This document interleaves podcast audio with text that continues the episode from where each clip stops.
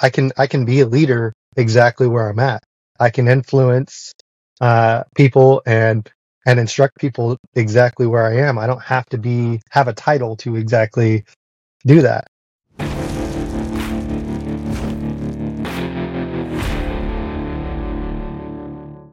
Welcome to the Men's Alliance podcast. Men's Alliance is a growing movement of tribes across the nation that meet weekly for rugged outdoor workouts and a real world devotion around a fire. If you want to be a part of what we're doing, join us at men'salliancetribe.com where you can find a tribe near you or come to one of our Start the Fire weekends. So check us out at men'salliancetribe.com. Now stay tuned for this great podcast. Welcome to the Men's Alliance podcast. I'm Dave Mills Goose. And I'm Dusty Parker Shadow. And with us today, we have Ian Enriquez, call sign Tech. Tech, welcome to the show, buddy. How's it going? What's up, man? So, Tech is the tribe leader for Columbia Tribe, which is in Hermiston, Oregon. And really excited about this for a lot of reasons, Tech. Um, excited about having you on the podcast. So, one, because you're a tribe leader, and it's just great to hear from our tribe leaders. And uh, also because, I mean, you're Oregon, man. It's like, Men's Alliance in Oregon. Got a couple tribes out there now, so it's good to hear from you guys and get some some West Coast representation. Yeah. I was, um, I was trying really hard not to be a, a, tribe leader, but I kept looking for tribes to pop up and just hope for for one good one anywhere near me. Oh man, I guess I got to do it. That's awesome. You know what? That right there, we're going to talk about that. Yeah, we're going to talk about that as because that that absolutely has to do with today's topic. Yeah. Uh, so I'm really excited about this series. To, so today is like the first of a five part series that we're going to be doing on leadership lessons from the series Band of Brothers. So if you've if you've never seen the TV series Band of Brothers, um, came out in I think it was 02 um, on HBO, and it's one of the best series that's ever been made. Seriously, it's um it's a 9.4 on IMDb and it's a 97% on Rotten Tomatoes. It's one of the highest ranked shows ever made. And it's also absolutely historically accurate.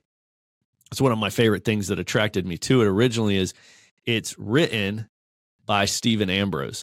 So Stephen Ambrose was a uh, professor of history. Um, he was at um, I think he was at LSU, um, or, or, right around that area of uh, Louisiana. He taught for many years. He he he passed away around 04, I think it was. Um, great historian. He interviewed all these men firsthand, taking notes, recording all of their interviews to write the series Band of Brothers, which is a history of Easy Company from the 101st Airborne Regiment during World War II. So it follows the men of Easy Company from their training in Toccoa, Georgia, um, through the Normandy invasion of D Day, all the way through the Battle of the Bulge. And the series ends, spoiler alert, with us winning World War II and defeating the Nazis. So it's a 10 part series. So, what we're going to do during these podcasts is we're going to hear from five different tribe leaders from five different states. And we're going to be talking about the leadership lessons, the good examples and the bad examples that we see from this series, Band of Brothers. So this is going to be fun. We're just talking about a TV show, but also it's it's extremely valuable because we're we're uh, mining for leadership lessons. And when you watch Band of Brothers, man, they are everywhere. It is it's a crash course in leadership and and it's and it's in a, a, really well put together way. It's a lot better than watching a lecture from a professor. So if you've never watched it, you got to watch the series Band of Brothers. It's currently on Netflix. Better watch it before it goes away because right now you can watch all ten episodes for free. So today, this being the first uh, installment of this leadership podcast series, we're going to be talking with Tech about episodes one and two. So, with that kind of setup out of the way, I want to kick things off by asking Tech, um, tell us about some of what you saw from episodes one and two of examples of, of great leadership. Let's just start there. Uh, as far as great leadership, uh, even at the very beginning, uh, you can you can see kind of the the battle between uh, Captain Sobel and um, what's his name? Winters. Uh, yeah, Winters. Um, and and seeing uh, kind of the kind of the jealousy and the different leadership styles that they both use. Um, I know Captain Sobel ends up like starting off with drawing all the men to really hate him. Um, and I mean, having that kind of like uh, ability to to get everybody on the same page is good at first. You if you could harness that and use that, it I've seen that work, but then you have to like really repair every kind of relationship afterwards. Um, uh, but I think probably one of the one of the best um, examples of good leadership is, in uh, episode one was as they kind of uh, Captain Sobel finds this one private to return and pick on and and decide that he wants this guy out uh, and tells him to run the hill uh, within 50 minutes. Uh, Kurt uh, Currahee and as he's running it, you kind of see the the guys of his squad basically come up behind him and run alongside him. Um, so honestly, that that one right there is is uh, the best example of leadership in episode one. That is a powerful scene too. Yeah, Like when that guy's being punished and made to run this like three mile mountain run, and then you see like all of his all of his buds running it coming up three, behind him. three miles full gear, and it is a steep hill. Yeah. and they didn't have to. They just did it, you know, because they weren't going to let their buddy uh, get picked on and suffer alone. One Yep. of the things you said, you mentioned jealousy, and um, that's such a toxic trait in a leader, right? So right off the bat, there in that in episode one, you see these two leaders, and one's one's the leader because he has the title and the position and the rank. The other guy is just emerging as the leader because he's a natural leader that men are drawn to, and the and the first guy's getting jealous. And I think that's one of the first things that struck me, Shadow, in this is uh is like a good leader is never jealous of another good leader or better leader that's under him and works for him. It's like That's so true. a good leader, if you've got somebody that that works with you or even under you, and you start to recognize this guy's better than me, hmm I think a good leader loves that. A good Yeah. leader is like, oh heck yes, this guy's gonna help me. He's gonna excel. He's gonna make my life easier, and heck, he's probably gonna surpass me Yeah. uh, eventually. And you And- can pick up on that uh, real quick as a subordinate if someone's like, okay, this dude's threatened by me. Like, at least I can. Like- Hundred percent. This, like, why is he? Because he starts picking on you for no good reason. Mm-hmm. It's just frustrating. and they and they you know that jealous leader or, or an insecure leader would be another way to think of it right if you're an insecure leader um you're trying to like keep people around you down Yeah. trying to Yeah. keep people from Oh, man. excelling I have a great story about that. all right um one of my first uh my first squad leaders in uh when I was in the fast teams he always he'd always tell you know the the platoon leader and the captain like give me all the I want all the problem kids I want you know he wanted his platoon full of the the dumb ones you know his mm. his squad. And and he tried to play it off like I want them because I'm going to turn turn them into you know I'm going to train them harder and get them up to speed and all that. But you know time tells. Like he wanted all the dumb ones cuz he was an idiot. Like he didn't want anybody smarter than him in his squad. And like you figure that out after a while. It's like he doesn't know anything. He doesn't want anybody that's gonna. He doesn't want anybody that's going to outshine him. It's not because he just wants like you know to make the the bad guys better. So it was just it finally uh that finally came to light and uh he went away. That's a that. that is a crazy example. Yeah. Of a guy that's like see he's recruiting, right? He's recruiting right. people that won't be able to tell he's a bad leader. Yep. Uh, so Tech, what? Give us an example uh, from the from the show of a of a bad some bad leadership. What's a bad leadership moment? Um, I mean, we've already talked a little, quite a bit about Captain Sobel, and he uh, he definitely shines through in in both episode one and episode two. Um, basically, uh, taking his frustrations and his finding ways to uh, put down the only other person that would have been a good leader uh, or a great leader at the time. And uh, anytime he ends up messing up, he finds something to punish Winters with right afterwards. And you, you see that a few different times. Um, and uh, I know uh, well, it's episode one, they ended up uh, promoting uh, both Sobel and Winters at the same time, basically. Yep. And then he immediately gives him mess hall uh, officer. Oh yeah. And the first the first thing he does is tries to like sabotage him by turning the men against him, basically. They give him they give him the awesome meal of spaghetti, which everybody loves. And I'm sure he was saying that, oh, yep, we're going to have a nice, easy day after this. Uh, we're going to go do some classroom instruction. And uh, right as they're they're kind of not not finished with the meal, but have been scarfing it down for a little bit, they end up bringing in Captain Sobel, and he's like, "Okay, we're running, we're running the hill. Yeah, everybody, let's go." so noodles. they're just like chucking up spaghetti all the way up the hill.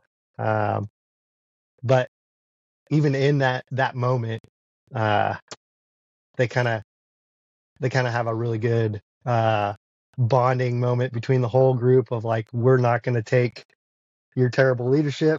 Uh, we can we can fight you off basically. Um, and they they start singing singing as they're going up the hill and and helping each other out. And and that right that's a end, huge moment right there where I think Sobel realizes it's kind of backfiring on him. Yep. Yeah. Like they start singing and he's like, What the heck? Now I have a question about the whole spaghetti dinner thing. Like, do you guys do you think he had a method to his madness as with um with giving his men thinking it's going to be easy day and a nice meal, but then he's also supposed to be preparing these guys for war, and that's also learning how to deal with frustration and BS oh, yeah. and thinking you have a plan, you know, and it totally changes. Like that's also good leadership to do to, to train that way. I think. So do you think that was his method to his mad, madness, or was he just being a jerk? Well, I think so. That's that's a great question. I was thinking about that this morning too, um, because like a lot of the things that Sobel does, like in and of themselves, I can see a good leader doing that. Right. I can see like a good uh, platoon instructor or, yeah. or uh, you know drill instructor doing the same kind of stuff and it coming off amazing because you respect the guy. Right. But it's like just like how he does it. I think he's not so much doing it, or at least the way they portray it in the show, he's not really doing it to train the men. He's doing it to try to make the men hate the other guy. Yeah. yeah. Right. And but but you're right. Like a good leader could still tell him, hey, eat up. We're going to have a light evening. And then at the end, be like, psych, we're running the mountain. Right. And, and guys would be like, let's do it. Bring it. Yeah. So I, I think you're right. Like that in and of itself is not what makes him, um, you know, a, a, a terrible leader. It's just kind of like how he does it. Yeah. Which kind of gets to the point of leadership is an art. Right. There's not like this like black and white cut and dry formula for it. It's like you can kind of get it right, but you can mess it up with your your attitude. Yeah. What were you going to say, Tech? Even in uh, in the actual episode, they have Nick's a conversation between Nix and Winters where uh, Lieutenant Nix, who is one of the other platoon leaders, is like, "Yeah, Captain Sobel's a genius for right for this training um, process," uh, and he's like, "No." Winters is like, "No, it, like um, uh, these these Leonardo da Vinci is a is a is a genius. Sobel's just being a dick." Like, right, yeah, right, right. That's right. Yeah. That's right. Yeah, Nixon is like, oh, he's a genius. Uh, no, that's a that's a good point. That's a good conversation. And you know what? I don't think I don't think they make a very big deal of this in the in the show. I've seen episode one a couple times. It's like a very subtle thing. You kind of have to be looking for it, but right after that spaghetti dinner, you know, they all take off out of the chow hall. Right. And so oh. they're they're booking it out of the chow hall and running up the mountain. And it shows Winters, the good leader, standing there just kind of dumbfounded in the chow hall, just like, I can't believe what just happened. Yeah. But then when the scene where it's showing them running and they're starting to sing, it shows Winters in the run. Yeah. It shows them in the group. It doesn't make a big deal out of it, but you do see when you see that scene, you're like, he was the last one out of the chow hall and he has since gone to his barracks, changed clothes, and is now catching up to everybody. And if you talk about like if there's anybody that could have gotten out of doing that run, yeah. he probably could have not even gone and nobody would have even noticed. Right. Oh, I, I was on kitchen duty. I had to I had to clean up all this. He had a great excuse if he wanted one. Yeah, nobody told him. That's run. right. But he's like he sees his men running and he he's he's last one Yeah, gonna be way behind, and uh, and there he is. So I love that scene that it shows. Oh man, he he's here too. Because we had I had a similar thing happen when after my after boot camp, the one of the final things we do is called a uh, crucible.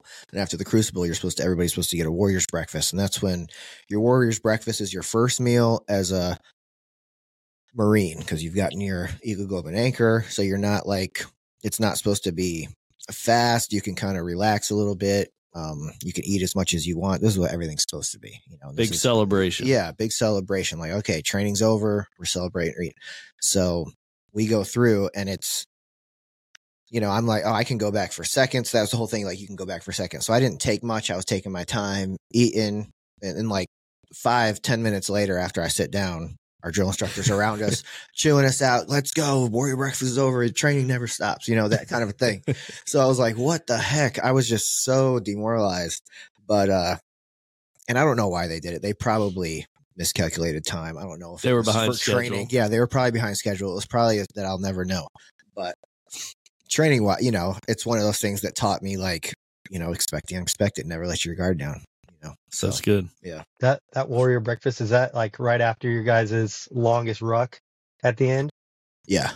I know because ours ours for army was right after our 14 mile ruck, and you kind of get home and well, yeah, home.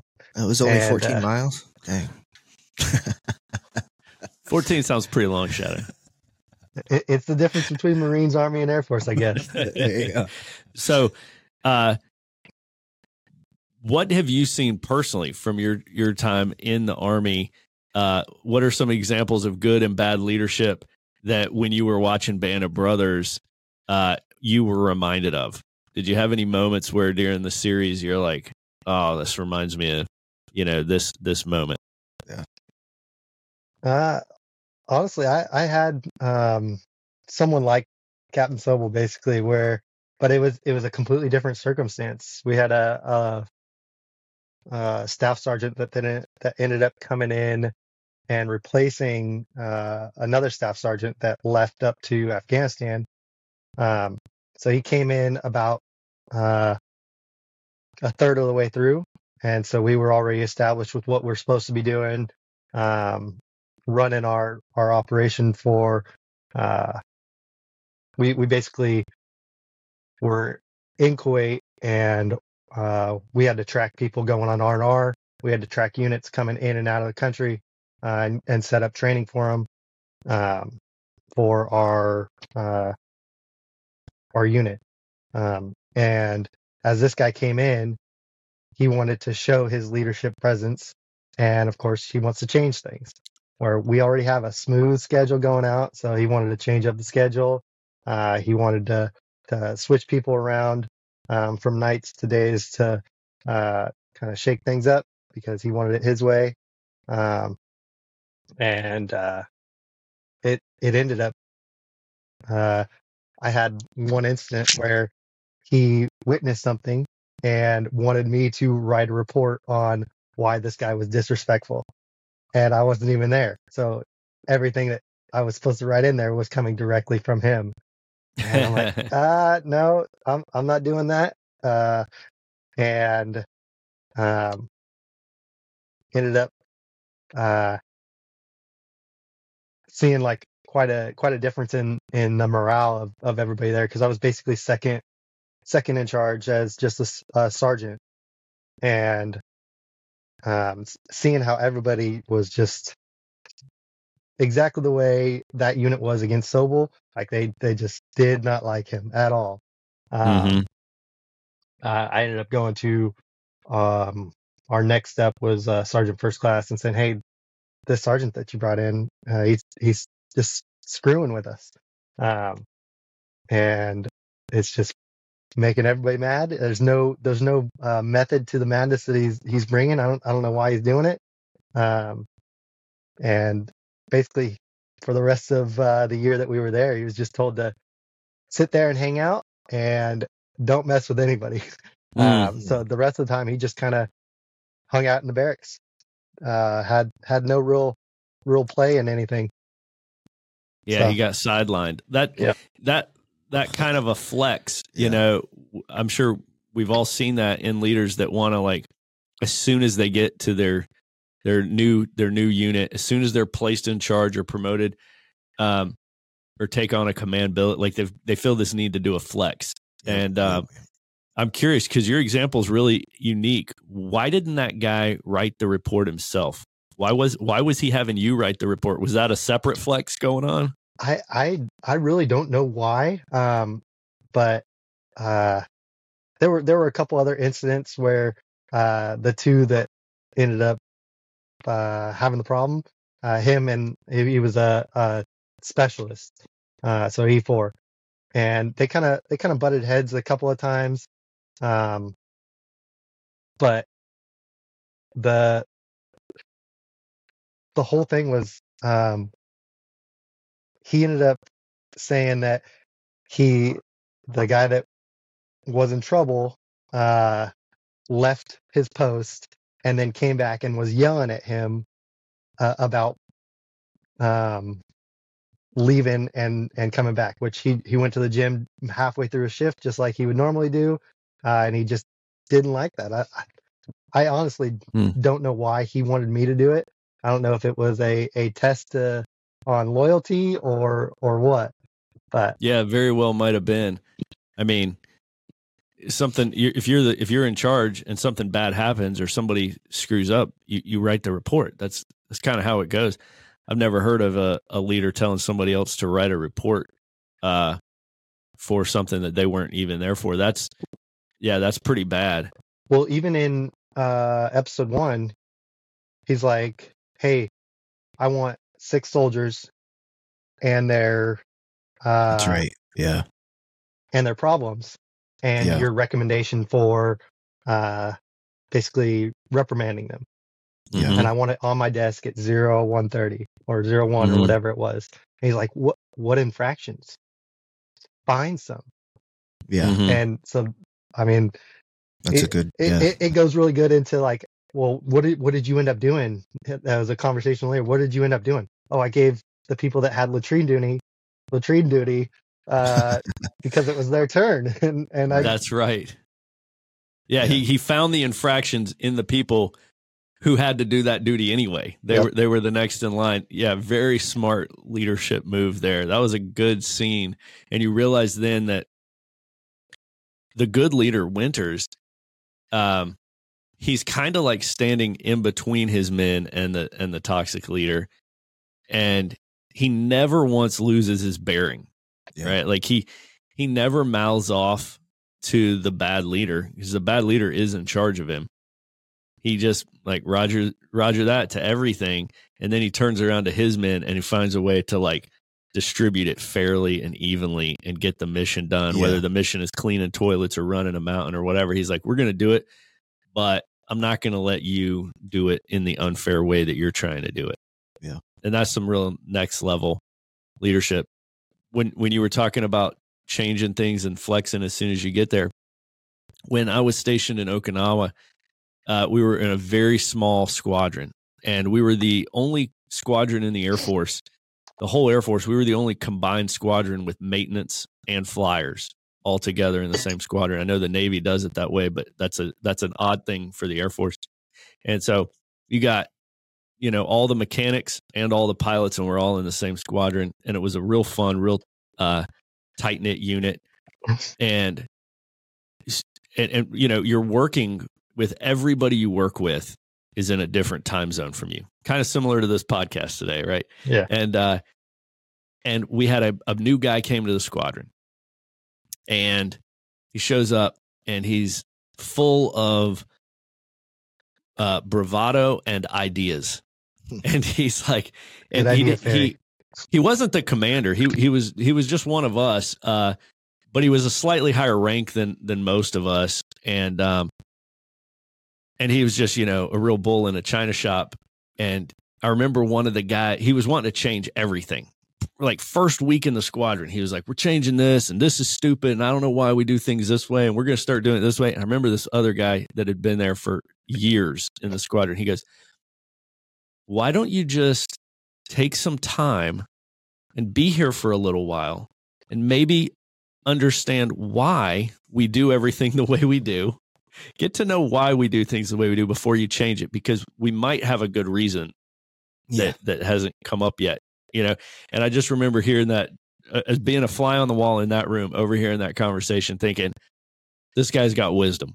Yeah. Right? There's no need to flex. Just slow down and then years later i'm in another unit in georgia and um, i saw a new commander take over and he he was telling me in a, in a conversation he goes I'm not doing anything for the first several months. I'm going to spend the first several months in this command position getting to understand how each squadron works and and how each commander works and I'm going to just spend a couple months just figuring out everything and then I'll really right. get to work in a few months and then that that previous Okinawa conversation came back to my mind and I was like yeah. dude this guy this guy knows you know don't show up and, and flex have you guys, either of you, ever seen or experienced someone who's a peer and then they move to being your superior and how because that can be challenging for some people to navigate that like do they ch- have they changed completely and act like they got to be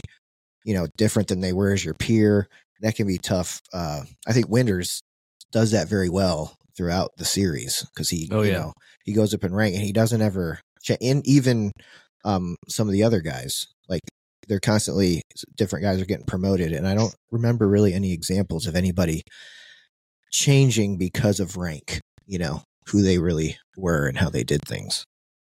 No, that's a that's a really good challenge for a lot of leaders. Yeah, I know. Uh, we we've all seen that uh, kind of meme where it's like the leader is the guy that's alongside everybody, and the boss is the one that's like get to work. Um, yeah, behind and, versus in front. Yeah, yep, exactly. Um, I, I've never really had instances of people passing me up. I've never been one that really wanted to be in a leadership role. I I've I don't know. I, I don't I don't see it as something that I've wanted to do, uh, especially now where I work. Um, I can I can be a leader exactly where I'm at. I can influence uh, people and and instruct people exactly where I am. I don't have to be have a title to exactly do that. And yeah. um, so I've always I've always done it. And so I have I have a bunch of managers that I actually trained as techs that are now managers above me. And uh, I mean the amount of uh, respect that I showed them as a tech has transferred up to um, them as managers now. And so showing them re- the respect all the way through, they've they've been really good at like, okay, we we understand where your where your wisdom or where your your uh, attributes lie, um, and we're happy to to use you when whenever we can. Um, but we we respect the fact that you don't want to uh, play the political part of being a manager or one of the leaders. Yeah, man, I I so get what you're saying, and um, that kind of goes back to what you were saying at the very beginning of this podcast. Is like I didn't even want to be a tribe leader. Um, I think that a lot of great leaders uh, became leaders reluctantly.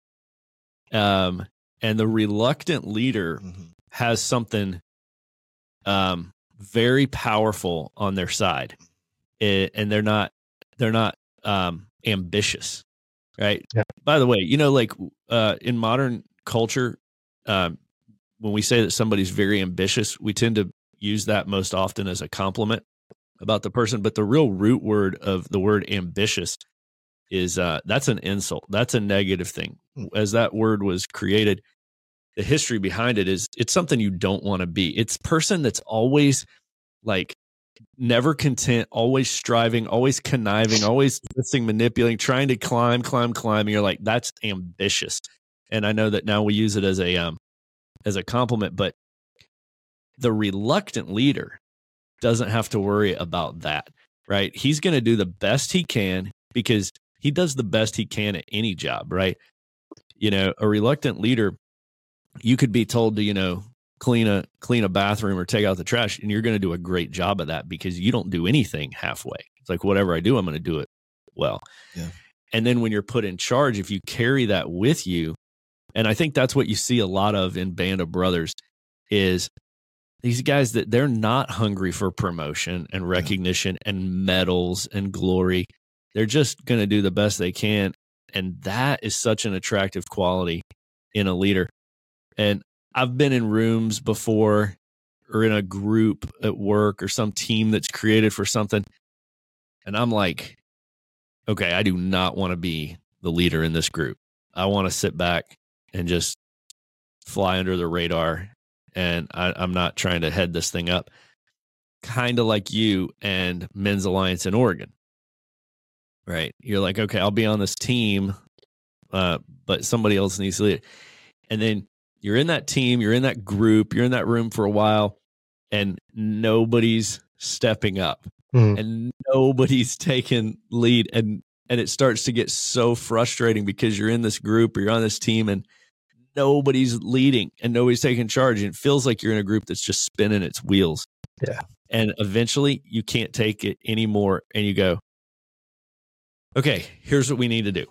All right, need somebody to, and it's just like before you know it, you're the one with the marker at the whiteboard and you're coming up with a plan and you didn't want to be the leader but you are a natural leader and that's why we have Columbia tribe in Hermiston Oregon right and and so I think that that's a great quality in a leader is um, kind of the lack of ambition yeah right it's not the it's not apathetic it's not lazy it's not unskilled it's just it's being a leader out of necessity leader out of necessity I like that yeah. I know. I know. A, a, a lot of times I've heard this uh, within our church from uh, one of our pastors. There is like, we don't we don't want to have to tell people what what needs to be done around the church, but if you see a need, fill that need. Uh, if you see that light bulbs are out somewhere in our church and and you want to get something done on that, just let us know. We'll we'll come and let you work on the church. Um, and I, I've seen it plenty of times and and then used it other places of like, hey, I I know you're saying that there's uh, a bunch of broken stuff over here in in the shop. Uh, you don't have to have somebody else go do that. You can you can take care of that. I I believe mm-hmm. in you. That's great. Yeah, a leader just sees what needs to be done and then just does it. Yeah. Um, so in episode two, Oof. they've finished their training and they're not in Georgia anymore, and they're they're uh, they've they've sailed across the ocean. They're in England, but they're still training. They're yep. they're in England. They're doing all this training, and there's some really great. There's some fun scenes in that episode, and you know they're all nervous. They keep hearing talk about an invasion and they know that it's only a matter of time they're in war. They're overseas, but they're not yet in combat. They're they're in the the hillsides of England and they're just training every day. And this is where you start to see the wheels fall off of Captain Sobel. Yep. The guy who was the real hard ass when they were going through training, now he's about to jump into D Day with them. And during these training exercises in England, there's this in, incredible scene where they realize he's not very technically proficient at his at his craft at his funny. job right? Yeah. he's really good at yelling and screaming and giving demerits and making people run. But when he's out in the field with a map and a compass he gets everybody lost. Yeah. You remember this scene? Yes. really jumpy. It's just yeah. And so the same person that i was talking about earlier. It's just so funny. There's this there's this there's this moment where it's almost I'm going to describe a scene in the sh- in the in the show that doesn't happen. Here's a scene that never happens. Um, he's got his whole group of men because he's in charge. He's got this whole group of these um, the, these um, enlisted soldiers and NCOs all around him, and he's in charge. And he's holding the map, and he's holding the compass, and he's lost. And here's the scene that doesn't happen. Somebody helps him that never happens. He gets no help from his men and he asks for no help from his men. They neither volunteer it yeah. and he doesn't turn around and ask for it. And to me, that it was the most striking thing about that scene. I'm like, it would be one thing if he was alone, right? If they sent like one guy with a map and compass and he got lost, that'd be a different scene. But he's standing there surrounded by his troops. He's got guys all around him and they're all just they're they are mentally checked out they don't even care about this training exercise. They're just smoking and joking and they're just laughing at him and watching him fail. And for one thing, if he was a good leader, he would turn around and say, Hey guys, I'm lost. I need some help. Who knows where we are? Does anybody know where we are? Or does anybody know how to read this map? Get up here. Help me out. That's what a good leader would, would have done in that situation. But if he would have been a good leader all along, he would have already had them standing there doing that without even asking. He would have had those guys coming up to him being like, Hey, Captain, I know where we are. Let me see that map. Let me help us out. And because he has this track record of just being, you know, a toxic leader and punishing when it comes his when he's flailing now, people are just happy to watch him drown. Yeah. And he's not even smart enough to turn around and ask for help. So it makes me think of our creed, right? I'm not too proud to ask for help. Here's this leader about to jump into combat with these guys. He's lost and he can't even turn around and say, who, who knows where we are? Who can help me read this map? He's so nervous and so on edge. It's just so funny because we, you know, in my own experience, that same leader I was talking about earlier, we're going through shoot house training, close quarter combat, and it's our our qual day. So we've had like a week of clearing houses and being in the kill house and the shoot house. And you have to, in order to do, to get, you know, to go through it for real, you eventually work your way up to live fire. So it's not just like um, simulation anymore. Well, he's so bad that he gets blue barreled, which is he can't go through with ammunition in his gun. Mm. So he's our leader you know, and he's we're all doing it for oh, real, man. and he's having to say pew pew, you know, when they give him they give him the rubber give, gun. Yeah, they give him the rubber gun. I mean, it was just hilarious. Of course, nobody says anything, you know, to his face, but you can just tell the look on his face. It was just so, just that those same mannerisms and being really ner- like he's nurse. He was so nervous to go to go through all that kind of training just because he didn't know what he was doing. You know, in the in the Band of Brothers show um, there's so much pride. I don't think we can yeah. talk about Sobel in this scene right.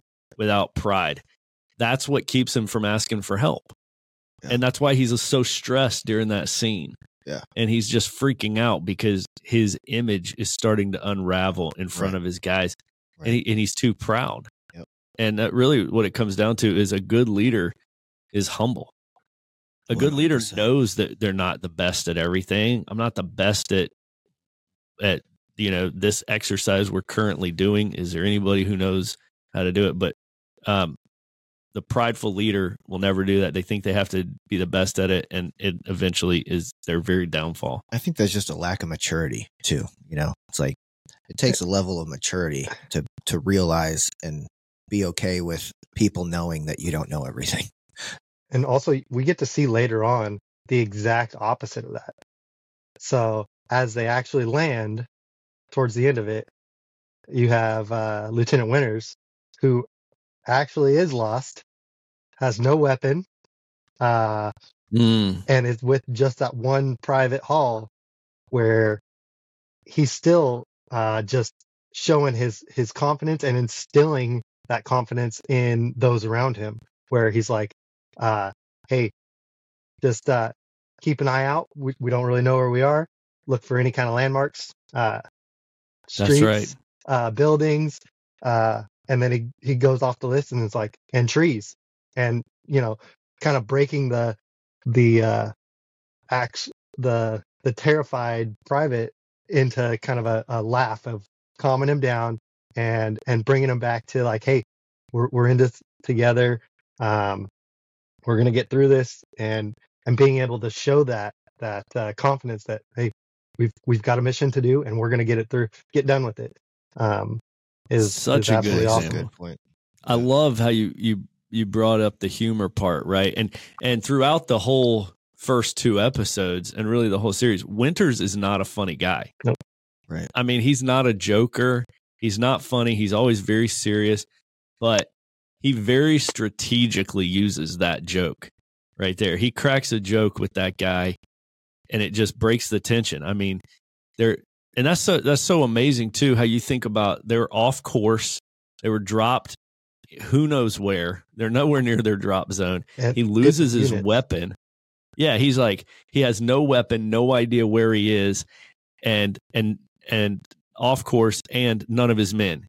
And he finds one guy that's not even in his unit, and he immediately connects with that guy, and he's humble, and he's like, I don't know where we are, I don't have a weapon. Um, let's let's me and you start walking, and let's figure this out. He he he does have one other line in there uh, where the private's like, "Are we lost?" He's like, "No, we're in Normandy. Know exactly where we are." yeah. Uh, That's so good. that was that was a really good one. Yeah. Great leadership. And you see you see that so well contrasted between, yeah, when he jumps into combat and then when Sobel is in lost in the cow pasture. Hey guys, is money holding you back from being used by God?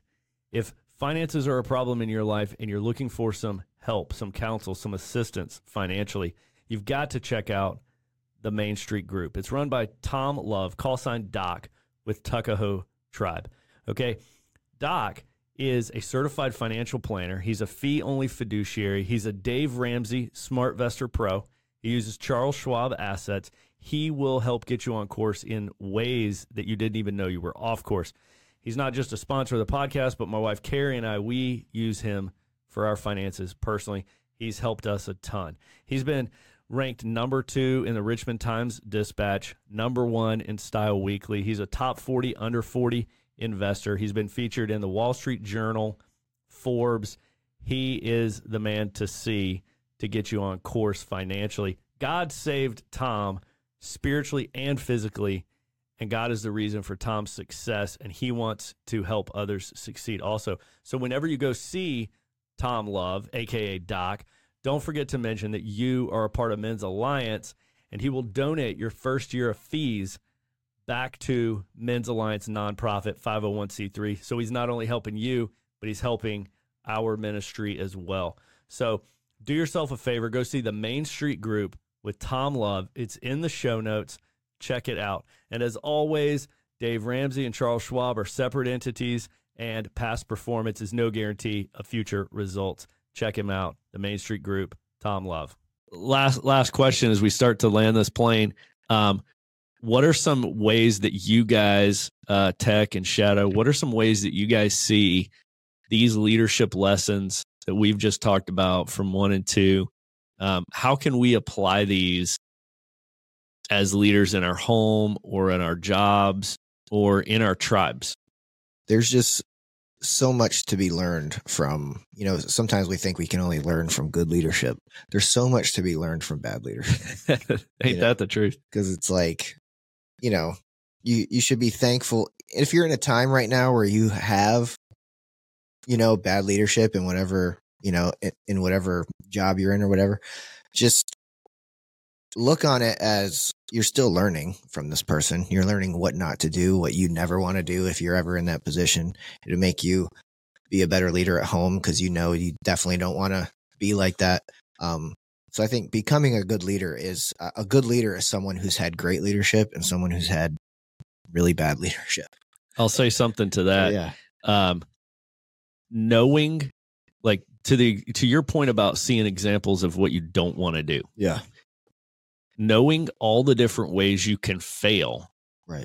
is super important Yeah. to any job like if i'm doing any kind of job i want to know what are the ways that this could be really messed up right? Right. and then i know to avoid those and as a leader if you see okay what are the ways to be a really bad leader Yeah. how can a person become a terrible leader give me that checklist so that i can avoid it well you Yeah. can be you can have pride Right. um, you can be petty, jealous, vindictive, never ask for help. Okay, good list. I will avoid all those things. It reminds me the very first day at Navigator School in the Air Force, back when Nav School used to be in San Antonio. The first day of school, they showed us first class. We're all sitting down. Okay, here we go. We don't know what we're about to learn. We're embarking on this. We sat there and we watched about probably like a 45 minute long video of just clips one after another of planes crashing. Yeah. I mean, we were watching helicopters crashing, Yep. planes falling off the side of carriers, Yep. um, midair collisions. We're just watching just crash after crash after crash. And after a while, it's like, man, what are they doing to us? Yeah. Right. And, um, and that was that was impactful. And then they got up there at the end of the the, the video, and they were they were like, "Look around this room. A lot of you aren't going to be here in a few years. Um, if you if you screw up at what we're here to teach you, you're going to be on one of these highlight films." Yeah.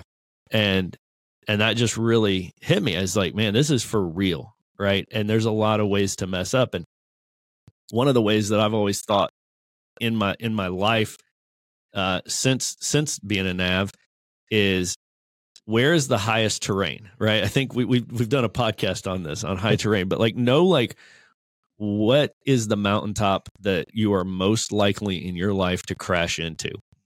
What is it? Identify it. Is it uh, you know alcohol? Is it pornography? What what is the thing that has the most likelihood of crashing you as a leader? Maybe it's pride. Maybe it's uh technical incompetence or whatever and like fix that thing that could derail you. Yeah. um look for ways that you could fail i remember remember when motivational posters were really big in squadrons and like banks and everywhere you'd go they would They're have those still up at those big signs and it would say like success Yeah. they would have like a cheesy I just picture. made a joke about that at one of our meetings. I was like, I love all these pictures. They just motivate the crap. yeah out of me. motivation well i remember one that we had in a squadron i was in and it was a picture of a plane crashing and it said like perspective Yeah. and then in the fine print it said it could be that the entire purpose of your life is to show others what not to do Oh wow. you're Yeah. like dying laughing you're like yeah. that is super depressing Yeah. but i do think there's a lot to be learned Yeah. from okay what do, what do i want to not do Yeah.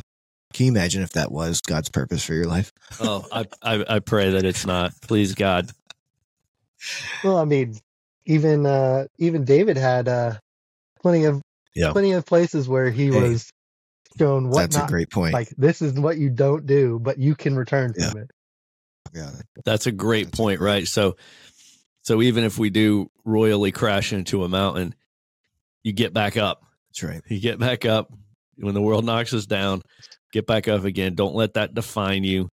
You know, you think about this too. Throughout Band of Brothers, there's a million moments that come and go that Sobel could have uh, vindicated himself. He could have turned things around. He could have changed. There's he's got opportunity after opportunity to fix things. At any moment, that character could have could have gone to Winters and said, "Hey, man, listen, I've I've been a real jerk and I want to fix things."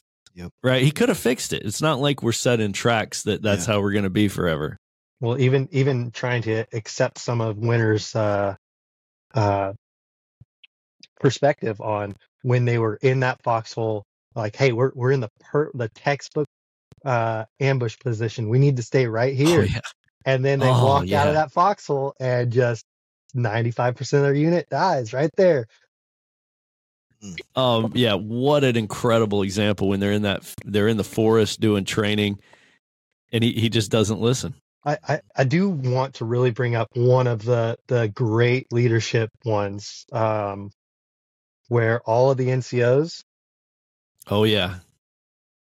they they're sitting around that table and I mean, you can you might think that it's it's just about them, like they don't want to go in and follow this guy into battle cuz they're going to die, but they're also like they have relationships with all of their soldiers underneath them.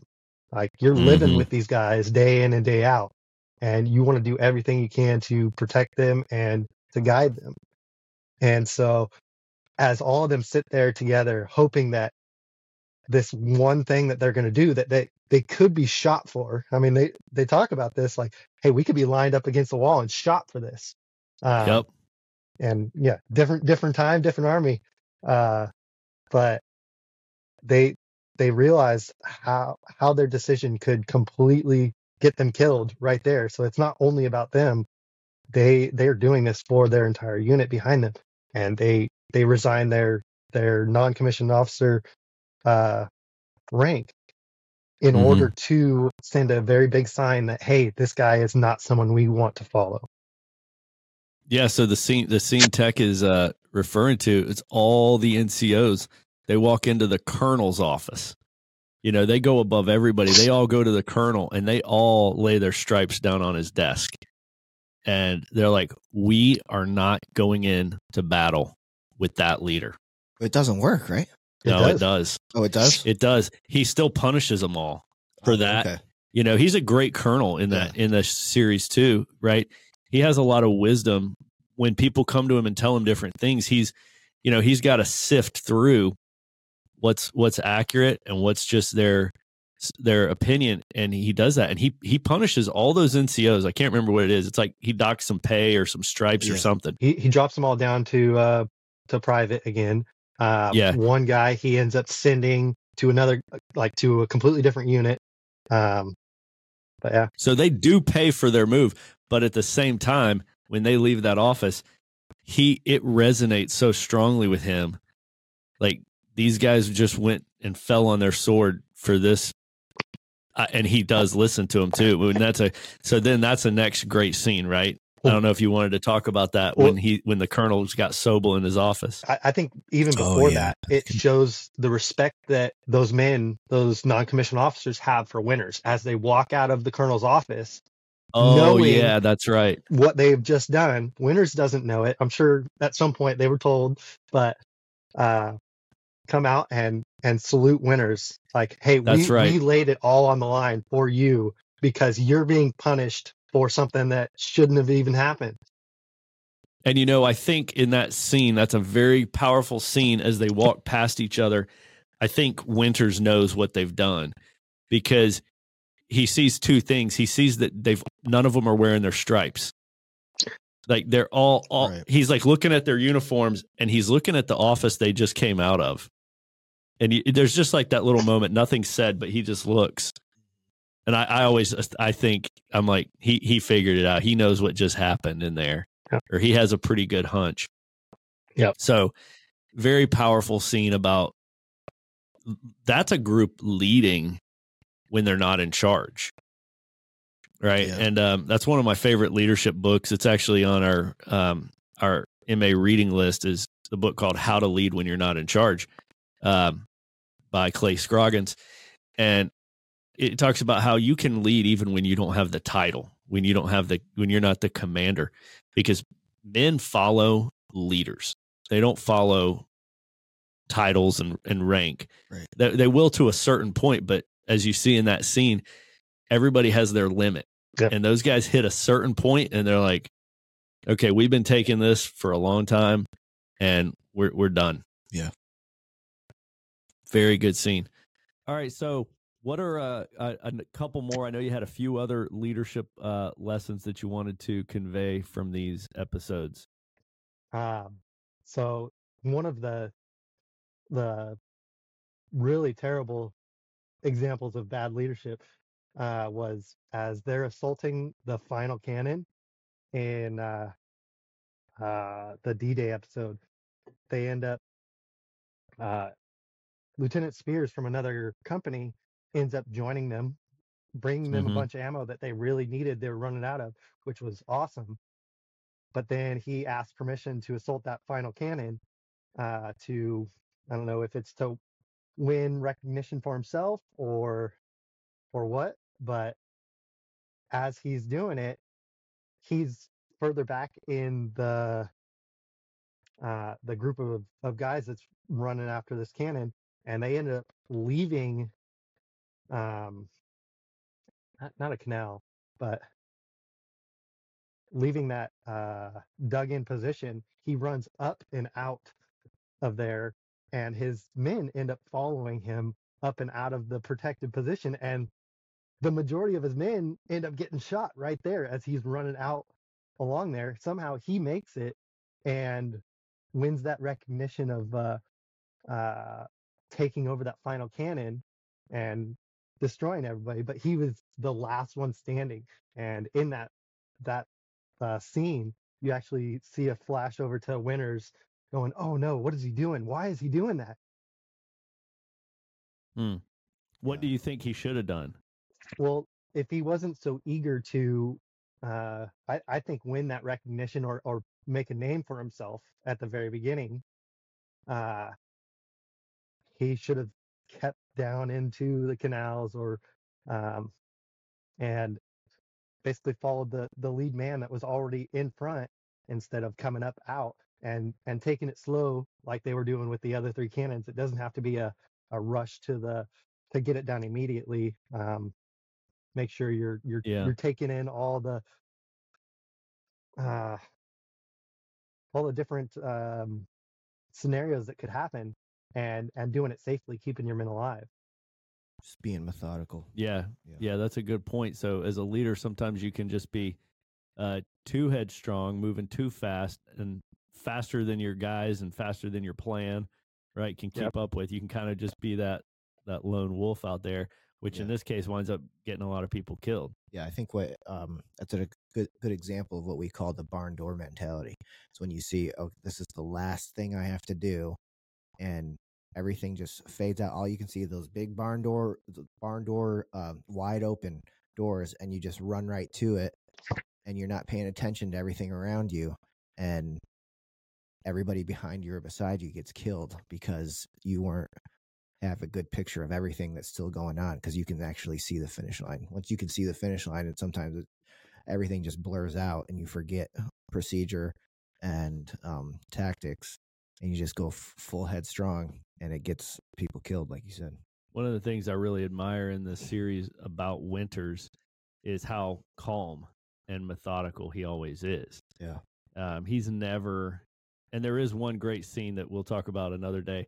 There is a great scene where he does kind of break his own character, and uh, and he he he kind of leads a, a charge. But for the most part, he's very methodical, very calm, very measured. Yeah. Um, and I I admire that about him. So that's something that I'm not that I'm I've been working on for a while. So one of the things I thought I would share is one of the things that we do in a carry the fire patch class is we give each other feedback. And so you got to go through and you've got to give each guy in your class, you have to give him a strength and you have to give him a blind spot. And that is so powerful when when a when a group of guys that you respect and that, that you know and they know you really well, when they tell you, here's one of your blind spots, here's something you could do better. Um that is very powerful. So I wanted to share one of mine. everybody wrote the same thing about me. And I think, you know, when you get a bunch of feedback from people, you got to kind of take it with a grain of salt, right? Because there's probably going to be, you know, if 10 guys give you feedback, there's probably going to be one guy out of 10 that thinks you're amazing and you mm-hmm. never screw up. And he says, Man, you, I can't think of anything to tell you. You're just awesome. And then there's going to be one guy and he's like, uh, you suck at everything. Here's here's a hundred things you can improve. So you kind of throw out the top one and you kind of throw out the bottom one, and then you're like, okay, what are the other eight guys saying? And I think you know that's an important way to understand feedback is don't take the extremes. But if you've got five guys, and we did ours in patch class 01, it was on note cards. We were yeah. using three by five cards. Right. Now we do it online, but um, I kept these three by five cards and I read them um, regularly for about a year. And the thing that I got over and over that everybody told me is um, when you have a decision to make, slow down and take in more people's input. They all said something to that effect, right? Like, don't be so quick to make a decision without asking us first. Something like that, right? You just see the same thing. You're going through these cards, you're like, oh, dang, okay, I must that must be true. That must be a blind spot, right? And so your your example there, Tech, of Speirs taking off and charging up, and guys are getting shot behind him trying to keep up. I see that. I'm like, yeah, that's probably the mistake I would make, you know. And the and then the the more mature leaders would be like, you know, maybe you should have just talked over this plan for a second, right? But but I'm sure the Speirs would say, oh, you guys are slow. You're never going to get anything done. I'm here to win this war, right? We can paint it to make ourselves look like like we're doing it right, even when we're not. That's where this self awareness is really important, and and asking for feedback and and being able to to take feedback and criticism, and uh and and change accordingly as needed. Each yeah. year we go through a feedback process where I work, um, and like one of the things that I tell people when they're they're giving me feedback or I I have to go out and request it from people. I tell them be brutal. Like, I mean, yeah. you want to be nice to your coworkers and everything, but if if you give them the the permission to be brutal, I I can't change what I don't know uh, that I'm failing at. So be brutal with your your uh, feedback for me because I want I want to know what I need to change to to be a better person. So so good. You know, that's a scary think, thing to ask though. Uh, my my time uh, fl- flying in the Air Force, uh, I saw the tremendous value of the debrief. You don't have a flight ever that doesn't have a debrief. From you know a little training flight um, to you know a combat mission, there's always a debrief in it, and and I think that's something about every high performing group in the military has ruthless debriefs where you sit down even after a great mission.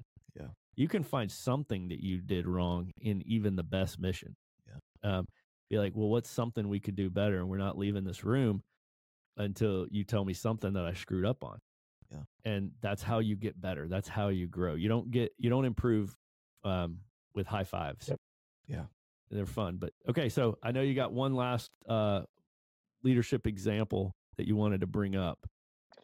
Yeah, I, I think right at the end, I know an absolute awesome example of of leadership for for us is uh, realizing that there there is a higher power. God is in control of everything.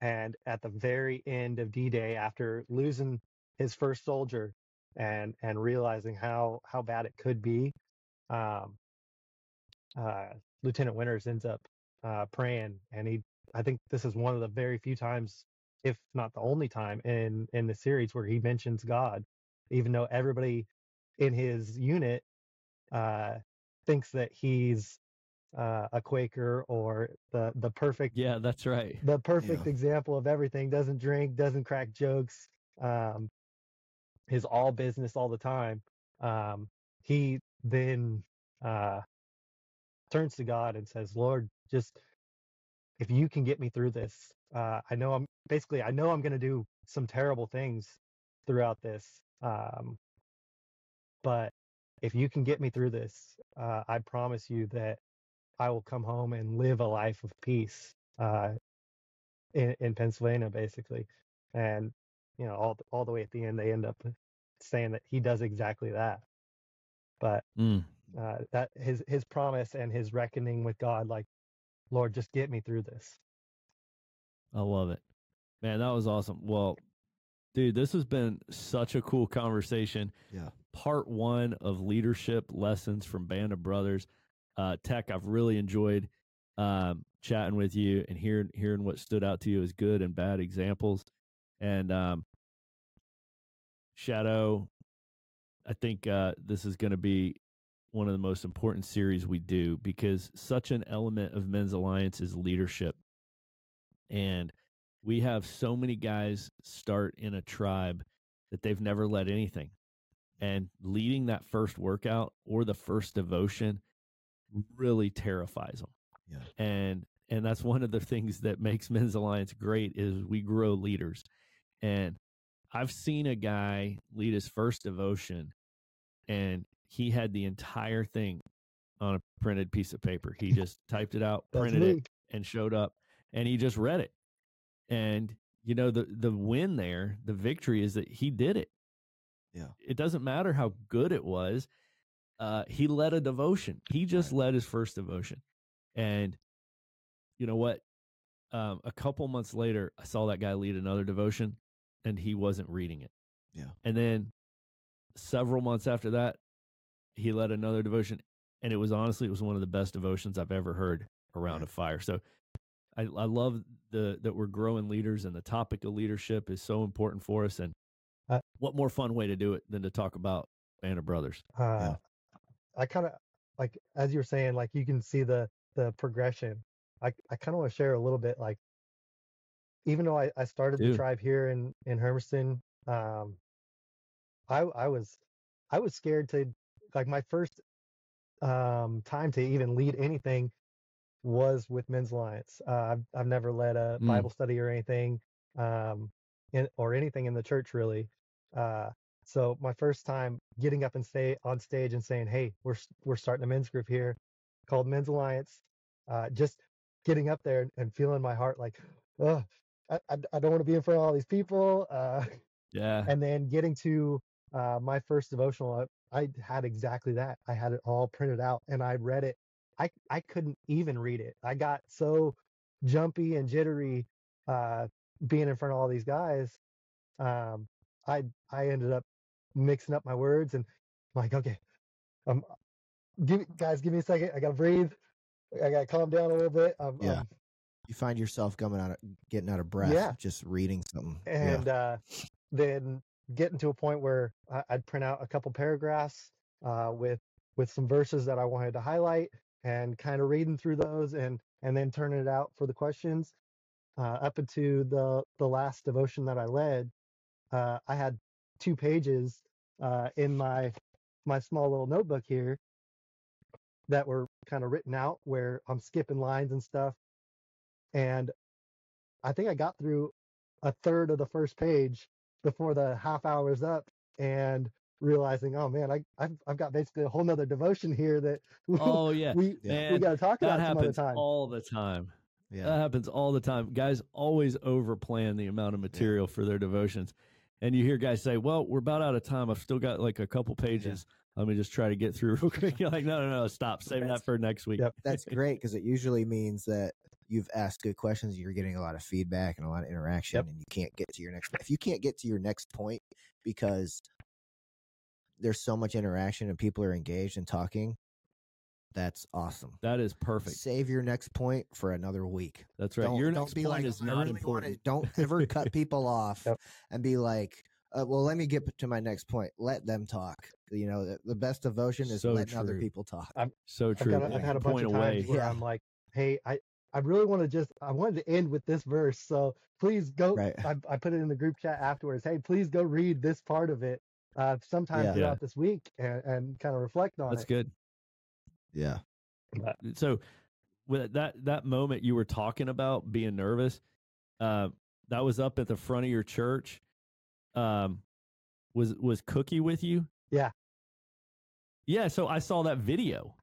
that, that I've was seen actually that the, video. That was actually the second time. Um, Oh, that was the second one. Okay. the second time being up there. Uh, I'm I'm still not great in front of a bunch of people. I get real Well, real jittery.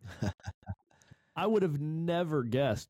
What I wanted to tell you is when I watched that video, I'm like, I mean, it looks like a couple of like seasoned public speakers on stage talking about Men's Alliance. That's what I saw, and so it's funny to hear you say now that you were you were nervous because it never it never comes across. Um, but I think that that's awesome for you to share.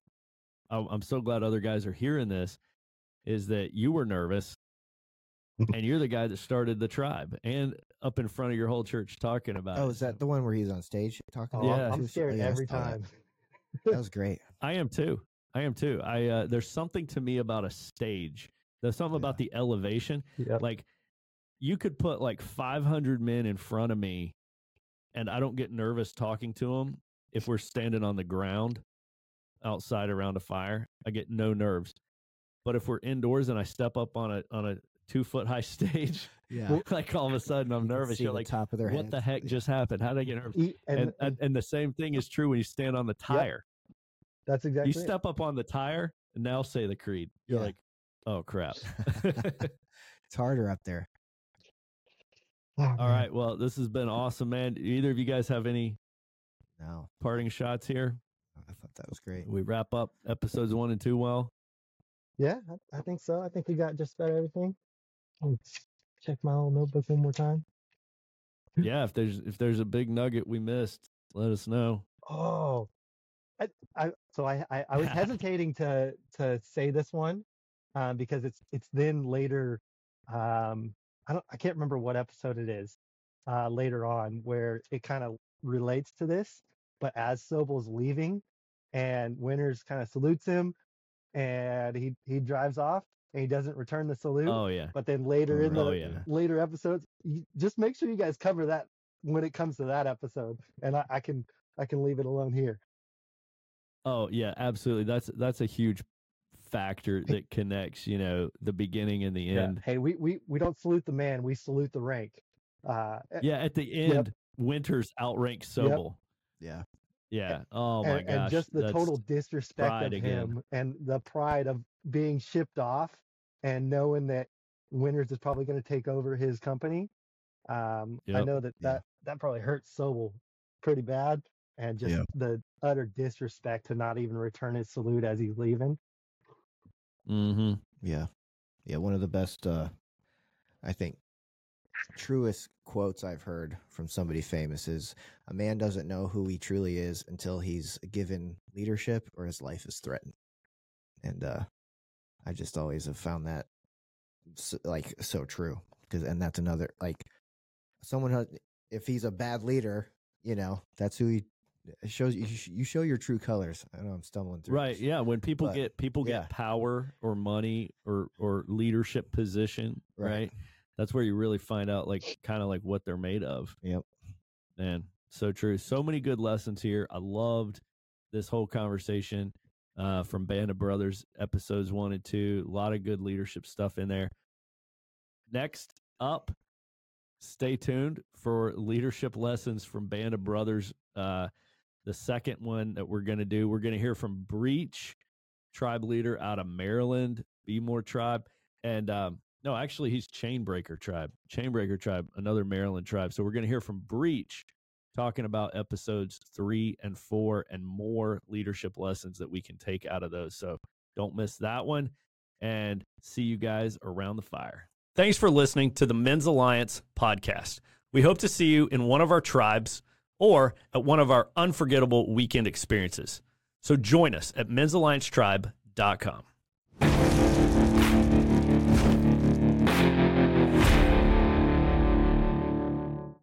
When I get old enough, um, I'm gonna become player chief. Oh, fire chief? No, No. Oh, what'd you say? player chief. Player What? chief. Prayer chief. Prayer chief. Dude, that is awesome. three. Yeah. Three? Un- unofficially, like, uh, this, this guy is my little prayer warrior.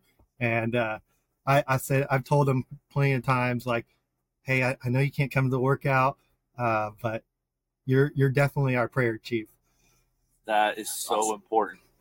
Well, you know what, guys? Can I ask you to do me a favor? What? Will you guys pray for me and pray for all of Men's Alliance? Because we need some prayer chiefs like you.